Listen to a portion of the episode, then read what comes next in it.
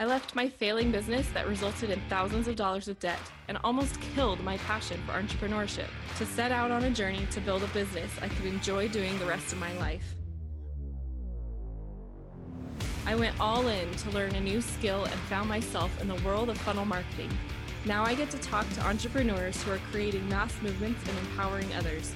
I don't know how I'll do it yet, but I know I want to join them. Follow me on my journey as I speak with top entrepreneurs to learn the strategies they are using to build their movements and grow their businesses. I'm your host, Susan Leonardson, and this is Amplify Your Impact.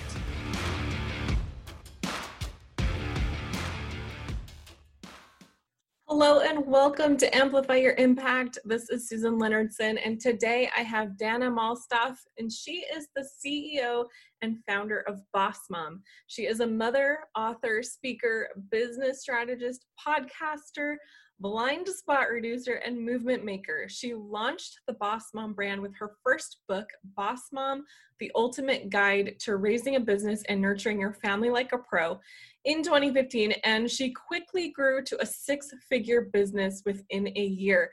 Now she has over 20,000 students in various courses, a Facebook group of over 50,000, and helps women all over the world raise their businesses and babies at the same time.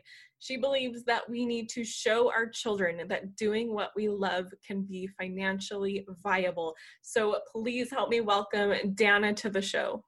Hey, Dana, how are you today? Welcome to the show. I'm doing great. Thanks for being here. I'm like thrilled to have you on because you are someone that a lot of women and entrepreneurs in general look up to and model to create their own successful businesses.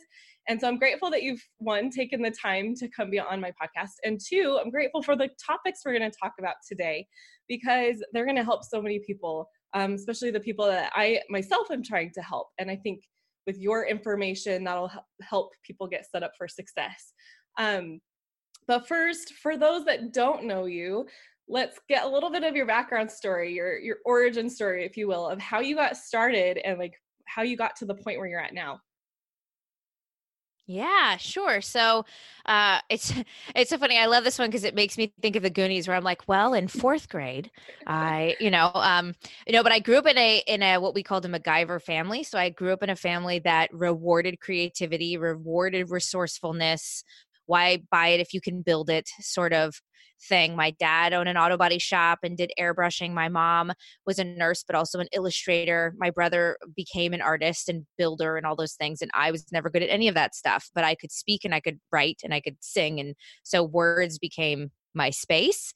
So fast forward a journalism degree and working for a lot of startup companies and sales and marketing and, all that sort of stuff. I was, had a blast, and I ended up being in a space where I was, I think I'd been married for a couple years. We tried to have kids. It wasn't working. I was a director at a company where I was working like 14-hour days, which I loved and hated at the same time because it fed that. For anybody listening, where if you're creatives, right, you have this need to create. You as a woman, you have this need to help and nurture and like feel valued and all these things, but you also wish you were spending that energy on something else that was a little more fulfilling.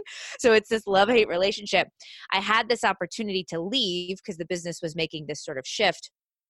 And it's when I made the decision, like, I think I'm going to go out and become a consultant. I think I'll start my own business. And my husband and I had been out at like a campfire because we like to go whitewater rafting and things like that. And we would go and talk about like what a book would be if we wrote a book and what that would look like, because I always wanted to write one.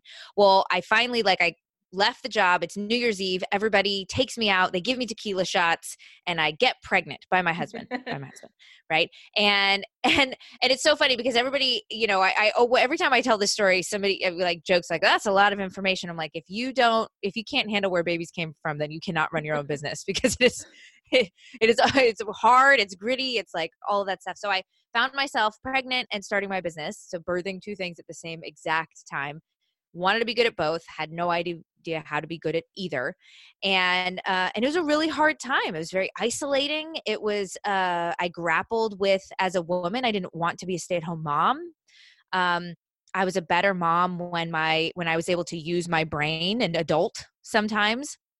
And it made me feel bad. Made me feel bad about being a mom. Maybe I'm a terrible mom because I also want to achieve more than just being a mom. It made me wish I was like some of my friends who just found so much fulfillment, you know, in home and with their children. Like, it made me feel really bad. And basically, my son was 3 or 4 months, and we were in Columbus, Ohio, and I wanted to. I'm originally from California, and I just saw a woman and her mom and the girl's baby in a Panera while I was working, and my son's sleeping next to me, and I just started crying. Like, I just wanted to be close to my family. And of course, it was negative 11 degrees in the middle of the winter. So when I called up my husband, I was like, "Can we move to California?" And he was like, "Yeah, I'll quit my job tomorrow." That's like easiest sell ever. And this miraculous thing happened. We moved to California, and all of a sudden, everybody was entrepreneur. There were a ton of moms who were like, "No, that makes total sense that you want to start something and you can't help yourself and you need to do it." And it just was this whole different world where I didn't feel judged. I felt like I was a normal human being. Like, and I started to realize that community is a lot about us just not feeling crazy. Like, just hang around with people that make you not feel like what you're doing is crazy if you're on the right track. And within, 6 to 8 months, I got invited into a mastermind and of just colleagues of mine. And one of them happened to be Azul Toronis, and he was a book coach, and I'd always wanted to write a book. And so we sat down. I thought I was going to write a book about content strategy, which was what my, consulting actually was, and helping people make courses and, make content and figure out what their proprietary methodology was. And we ended up writing Boss Mom. I ended up really wanting to write about, the fact that moms have beautiful, brilliant brains, and they should be starting businesses and helping people and impacting the world. And that also shows their kids that doing what they love is financially viable, and that gives them that appreciation loop and that sense of contribution, which helps us to be better parents. And I think those are important. And that's what came out. And the book did so well that we started a podcast. I now have 3 books. We've done events. We've got 42,000 people have organically grown in our Facebook group. I get asked to keynote all over the place about how to build online communities and nurture. We've boss mommed everything. That's amazing. That's so inspiring, that just hearing your story of how you started, and you started with an idea that you thought was great. And then it totally transformed into something that you didn't expect at all, I'm sure. Like, it was something different. You started thinking you were going to teach people about content strategy, and you ended up doing something different at first. Yeah. Well, and I think one of the big things that I learned, I think is important for everybody that's listening, is I tried, when I first started my business, I had a business, it was called Perspective Cubed, right? First of all, don't have a business nobody can spell. That's just lesson number 1 for everybody, right? But I thought I was super clever because it was about coming at it from different angles and all that. Like, anything that you think is super clever is just never going to land well with the market. The next one I had was Expand Your Reach. And that was about, helping people too, which is still what I do now. When I hit Boss Mom was a brand. It had legs. And one of the things that I really teach people, like, if you're going to create a funnel, it's going to lead to something, you're going to make money consistently in your business, you have to position yourself in the market. And to position yourself in the market, you have to have opinions that are yours, that people can quote you on. And that's what Boss Mom gave me. Boss Mom gave me a platform for my opinion so that I could create a community where women felt like they belonged to that space. So when people need help with their marketing, and they need help to get something to sell, and they need help to actually grow and leverage their business and get it the way they want, they are going to look at me and not just go, "Oh, Dana is the same as the other thousands of people who do content strategy or business strategy." They're going to go, no, Dana is my person. She's my person, because I've built that community and that sense of belonging. So the great thing about Boss Mom for everybody to learn is that it gave me a platform of opinions, of quotable opinions, right? And that's what you want. Gary V is all about hustle till you make it, right? You're going to have Marie Forleo is like, do the things that you love, and you can make money doing the things you love. Like, you find the people that say the things that speak to the life that you want, or that you don't want to be judged for having. And those are the people you become loyal to. So if all you are is selling something, then you're never going to get to the place that you really want to get and leverage it in a way that can really be scalable, because you have to have a set of opinions that people want to belong to. That's perfect.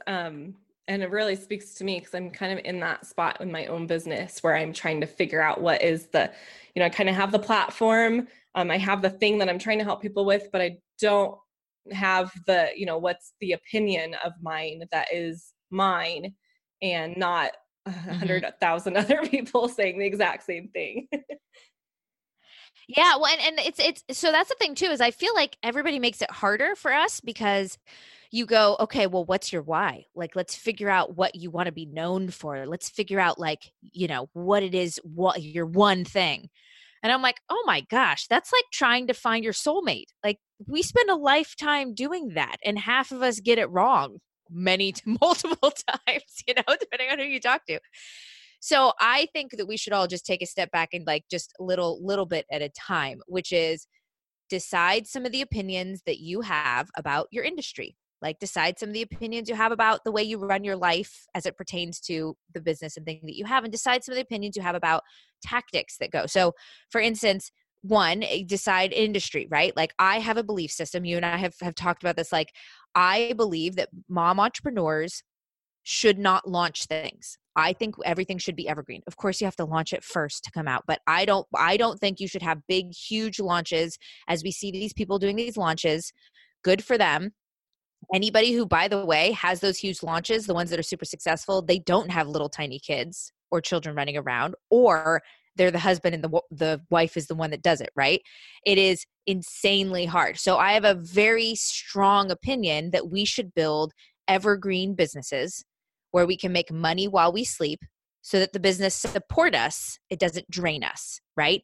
I don't want a business that keeps me from going to sleep when my husband goes to sleep. I want a business that allows me to go to sleep when my husband goes to sleep, and gets us on the vacations that we want, or, you know, gets my kids into whatever the school they want, or whatever that's right. So that's an opinion about my industry, right? There are people that talk about their opinions about how sales funnels are, like how you should, like I use an example in a course I do about content strategy, is the idea of, like, electric cars. Like, there's an opinion about the industry of the future of electric cars, or the future of the way something's going to work, or a trend that is coming about or dying, right? So it doesn't matter what industry you're in.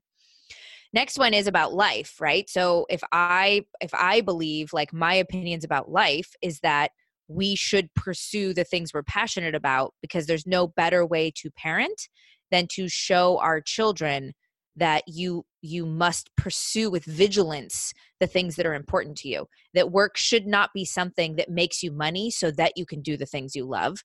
Work should be the thing that is the thing that fulfills you, right? Like, that's a belief I have about life. I also have an opinion about the fact that moms have to have businesses that, you know, that create an appreciation loop where people tell us we're doing a good job and we're valuable, because the people that love us most often don't know how to tell us all the time, because our lives become very logistical, right? We've got to get people places, and we've got to feed them, and we've got to, you know, figure out plans, and the little tiny love in the middle loses itself. Even though we know they love us, we need to get some of that naturally somewhere else. And then from a tactical side, I tell people, like, okay, create a post this way, ask a question this way to get engagement, right? When you're mapping out a program, map it out this way. So the tactical stuff is like, don't do polls in Facebook, because you're going to lose engagement, right? Like, create good parameters for your groups, because the only way to create trust and loyalty is to have boundaries. Like, you know, those tactical kinds of things that you're going to have that are going to be opinions that you're going to be able to share, and map those out. And it doesn't have to be what's the one thing. It can just be mapping those three areas. And then all of a sudden you have opinions that are yours, and you're not having to share everybody else's expertise. You can start to share yours, and you can become quoted. And when you start to become quoted, that's when some of the magic starts to happen. That's really, really awesome. I've never heard it broken down that way. And so that's, like, super helpful to me. And I'm sure it'll be really helpful to people that are listening. So you're actually helping people with the process of this. You specifically help people that are already trying to do, you know, their thing, their course, whatever it is, they're trying to do their business, and help people and it may not be working for them, and you're really good at coming in and helping them fix that. So what does that process look like, and what do you help people through? Yeah. So the funny thing is, one of my favorite quotes is, when you're 90% done, you're halfway there. Right? Which I think is so true. It's like that last 10% of anything, of the marathon you're running, of the 5K you're running, of the, the course you're creating, of the funnel you're finishing, of the thing you're selling it to, whatever it is. You're just, the last 10% of any project is the hardest. It feels the slowest. It feels like there's backward movement.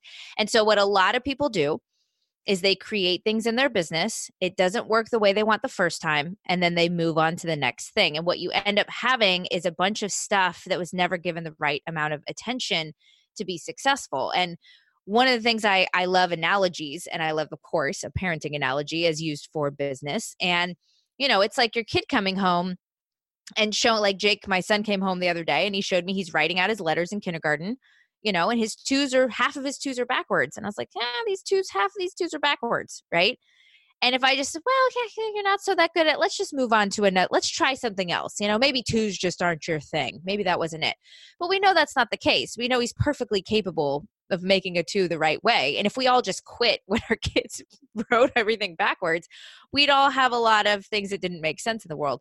And so, same things with the alphabet and walking and running and doing all those things. We can't expect our children to master what they need to master in order to enter into the world when they're 18 and be good contributors to society, and then not take that same standard of excellence for ourselves in our own business. So we all just quit things, and what we think is because we created it and we put it out into the world that it's 100% done, and we have to recognize that it's not. It's 90% done. Releasing it into the world, that's just the birthing of it. That's just the putting it out into existence. The mastery is that last 10%, and the difference between someone who makes $100 off of a course and the someone who makes $10 million off of a course is that 10% of mastery is a refining of figuring out what's not working and fixing it, because you cannot scale what you cannot measure, which means if you can't measure the things that worked and didn't with exactly what went out, and you haven't taken multiple attempts to make those things better, then you have not done what is necessary in order to finish to 100% to make something sell. Right now, that all sounds great, except for I get a lot of people that go, yes, but I don't know what to fix, and I don't know how to fix it, and I can't tell what's wrong. And then that's where somebody like me comes in and says, okay, well, first we have to know, what is it that drives people's decisions? Because what most people who don't have a lot of business background or have a lot of experience in business, what we naturally as human beings want, and tell me if you've ever heard this before, you naturally say this, you go, well, if I make it and it's good and they need it, yeah, they'll just buy it, or right? It'll sell itself. Like, that's the thing. Like I shouldn't have to sneakily tell them how to buy something or put it on sale or do whatever that is, right? Which is funny because JCPenney tried that. They tried to just give you good stuff at good prices and almost went bankrupt. And yet Kohl's over here, which is perpetually 40% off, and we all know it. And yet Kohl's is just doing just fine, right? So that's the thing. First, we have to understand buying decisions of why things work and don't work. And there's 4 tiers of how somebody makes a buying decision. So first off, we all have to agree, like you and I, if I'm trying to sell you something, have to agree that we're solving the same problem, right? And that's the first thing people run into, is they don't actually know what problem they solve. They're like, no, I help women, lose 10 pounds. And they're like, no. Okay. The problem, what is the problem you solve? Is the problem you solve that they don't fit into their pants anymore and they're going to have to buy a new wardrobe? Is the problem that they aren't, getting the dates that they want? Like, is the problem what's the actual problem we solve? So you got to agree that we're solving the same problem, right? So a lot of times things don't sell because we're not identifying what the problem is. Number 2, then we have to agree that problem needs to be solved now. It is the top priority of problems that need to be solved. And this one is the one that people don't like. It's really feels really hard to do. And it's all just about testing. Like, even the best of the best don't always get this right in the beginning, but once you find it, it like works beautifully. That's why sales funnelers are so great, because you're prioritizing the problem. That's what it is. It's like, look, I know that you want your child to sleep, right? but there's 18 other things that also are vying for your attention, like buying groceries and maybe doing your movie, your business thing. And maybe it's, getting along with your husband, and maybe it's your friend is sick or your parent is whatever, so we have to recognize we have to prioritize that problem. And there's a lot of different ways that we obviously can do that, which is why sales funnels are important. And then the third one is they have to agree that you're the one that they believe will solve the problem, right? So that's where authority comes in. Like they have to trust you. They have to trust that you actually know what you're talking about. And that's where social proof and all that stuff comes in, right? And then the fourth thing is that you have to agree that they want the same result that you're offering. So we say, this is the problem we're going to solve. And then we all have to agree what's the result. And a lot of people don't actually share very specifically what the result is, right? We're like, go from chaos to focused. And you're like, well, what does focused mean? What does that get them, right? So the specificity of the result is often left out. And that's the fourth thing. When we can get all those four things to align with what you're selling through the emails, through your social content, through the pages and things that you have, this beautiful things happen. People start making decisions, and their decision is to buy your stuff. And that the tweaks that are necessary between what people have now, that's that 90% done and they put it out into the world, it's not working, and the people that are making $10 million in launches is just getting those four things to fall in line. And it's oftentimes a lot less. It's a one tweak away. I've had a client who literally changed the title of what she was selling, and all of a sudden it started selling. The content didn't change. Like the stuff on the back end, that's what we end up changing. We end up changing all the stuff that nobody sees because they're not buying it. And we don't spend enough time on the marketing of the things that people actually see to help them make decisions. Yeah, that's something I've heard recently. I don't know if you know who Steve Larson is, but he just had an OfferMind event here in Boise. And that was what he said, is that like, you don't need to change your offer. You just need to change the positioning of your offer. Like, and so many people go in and they start changing their offer. Oh, they're not buying. It must be because they don't want what I'm giving them. Well, it's because they don't know what they're getting, or it's just the message is not being conveyed in the proper way. That's great. Those are really, really awesome tips.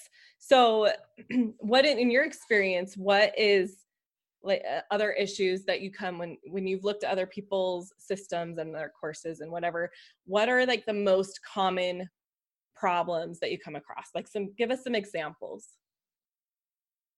Yeah. So one of the things I see that everybody that's listening could start fixing this today, no matter whether you're trying to get people on calls to sell services, or you're making courses or high-end group programs or events or whatever, is people seem to, what they do is they go out and they post on social media, and they post articles and quotes, and they engage and things like that, right? And then comes time, and then they launch something and they put something out into the world. And it's a little bit like a slap in the face, right? It's kind of like if you're using a dating analogy, which is just things we all get, right? It's like going in, meeting somebody, walking up to you in a bar, and maybe you've seen them in the bar a couple of times. You guys have exchanged glances, but you've never really talked. You have no idea who this person is. And they're like, hey, I've seen you in the bar a couple of times. I think you should probably come home with me. Right. And you're going to be like, wow, that feels like I'm not sure. You go home with you because you want to murder me, because you want to make out with me. Like, what are we dating? Like I don't know. I'm not sure how to gauge you here. Right. There's no trust. And so what people need to be doing is they need to be seeding the idea of what they are going to sell. We need to be shifting the conversation, right? So that the topic that you want to prioritize is top of mind, and, right? That there's a familiarity with what it is you're selling, which means that before anybody ever sees a sales page, right, they should have experienced you and heard the name of your program that you sell at least 10 times. And the funny part is the olden days of funnels, right? You would be, don't ever tell them what the program is, and don't tell them you're selling anything. We just want them to know at the very last moment what your intentions are. And I think we're all starting to see that that's not the best way to do things. There's nothing wrong with you having things you want to sell. And the more people are familiar with it, like I have people all the time that tell me, Dana, Boss Mom Academy is on my bucket list. I am saving, to work with you. And that's good to hear. Like, hey, by the way, I have this plan in my business plan. Your program is in my business plan. Like, that's what you want to hear. You want to hear that people intend with excitement to buy what you have. It is part of their plan. And so that's seeding. So you can go out right now and you can, I call them decision posts. You can go out and say, hey guys, I'm working on this course on this particular topic on how to get your baby to go to sleep. Or I'm just like, I had a bunch of calls lately with clients and prospects. And so one of them was about how to get your baby to go to sleep. So that's just top of mind, right? But there's all different ones. So many different things you could be doing. And, you know, I've got this course I'm creating and I'm really excited. And I here is a question for you, right? Like, what is your biggest challenge when you're trying to get your baby to go to sleep? Is it 1, 2, or 3, right? And now you've told them I have a program. You didn't tell them about it. You didn't give them a sales page, anything like that.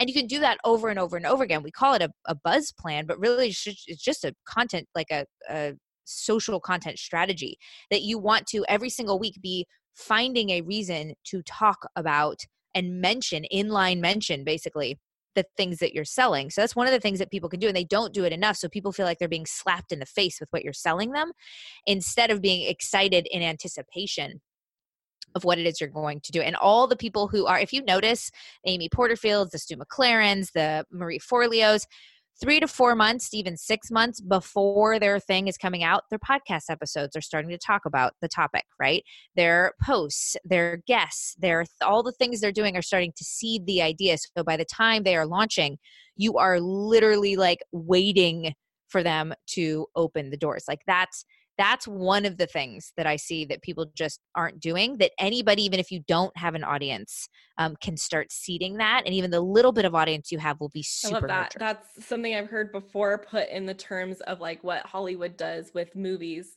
You don't just all of a sudden, hey, our movie's out. It's, you know, months in advance, you get a teaser trailer. And then in a couple months later, you get another trailer. Of course, we're not talking months and months apart, but you're saying every week, you need to be at least once a week. You need to be going out there and putting something out there that is associating you with the thing that you're eventually going to sell. That's awesome. Mm-hmm. Really, really good tips. So Dana, can you tell us, I mean, obviously people can go to the Boss Moms Facebook group. Where else do people need to find you? Are you, do you hang out on Instagram? Yes, I do. Not well. I don't think. Yeah. Okay. Not me neither. Well, so where else can people find you? Yeah. So boss-mom.com is our website. That's where you're going to find all our resources and everything like that, which is super cool. We are in the thralls, depending on when this airs, goes live. We are in the thralls of finally, putting out our YouTube channel, which I'm really excited about. And it's going to be called Boss Mom Marketing, which is a type of marketing. We really want to coin a type of marketing, which is the kind of marketing that, you know, that women entrepreneurs use to both nurture and convert at the same time, to create impact and financial freedom at the same time. So that you don't have to worry about feeling salesy, because you really actually do feel like you're helping people, because you are, ladies, you are. So I'm excited about that. So we already have a bunch of subscribers that we just keep saying we're going to launch it. And then my dad passed and a bunch of things happen, but we're actually launching it. So you'll be able to find us there with really good marketing, content strategy, social plan sort of content, which is going to be really, really exciting. And then our podcast, the Boss Mom Podcast, we are just, depending on when this airs, are about to or will have hit 1 million downloads, which I'm super excited about. And we've done over 400 episodes. And it's a really great show. So you can also go listen to us there. That's really exciting. When is the YouTube channel launching? It will be launching in October. So not too far. October. Yeah. Okay. So, but you can go subscribe now. So we'll give you a link. And then as soon as we are starting to get all this stuff out, but we're with fervor and excitement, we are. Yes. That's awesome. That sounds really, really cool that you're creating a whole like marketing niche, if you will, specifically for boss moms to go and market in a certain way. I'm really excited to check that out and like consume all that you have to give. This, what you've given us here today is going to be super helpful for so many people. And I want to thank you so much for being on this episode. Do you have any final thoughts that you want to share with everyone? Yeah, actually what you just said made me think about something that I think is really important for your audience, which is you need to figure out what your proprietary methodology or process is, right? That you need to figure, we talked about opinions and things like that. You need to figure out like, what is your way of doing everything? Don't tell them all the ways they could do it. like discover what your process is, what your methodology is, the way you would move somebody from point A to point B, because the only real way to establish yourself in the market and then to grow and to be known for that thing eventually is to have your own way of doing something. That's why I love online courses, because it forces you to figure out what your process is. Like I love to distill things down into pictures because it forces you to say, how can I simplify this in a way that I could explain it within a minute? And somebody could be like, oh my gosh, I want you to take me through those phases, right? So I would encourage everybody to take whatever you do, even if you totally think that every person you've ever worked with is custom. I can guarantee you they're not, right? There's a finite, there's a normal trending way of that you do things, and to sit down and just try and break up what you do into phases or into a flow, into a process, into a timeline, you know, into a set of stages, and see what you come up with, and then get with some other people that are your colleagues and map out what that looks like, right? Or find a coach or find somebody to help you build out what that is, because once you figure out like what your system is, that's when all the magic starts to happen. You become known for that system. And then that system is scaled. Like I said, you can't scale what you can't measure. Once you have a system way of doing things, then a lot of doors start to open. Thank you so much, Dana, for being with us today. That was all really, really, really awesome. And it's been helpful for me. So thank you for being here. Thanks for having me. Thank you for listening to this episode of Amplify Your Impact.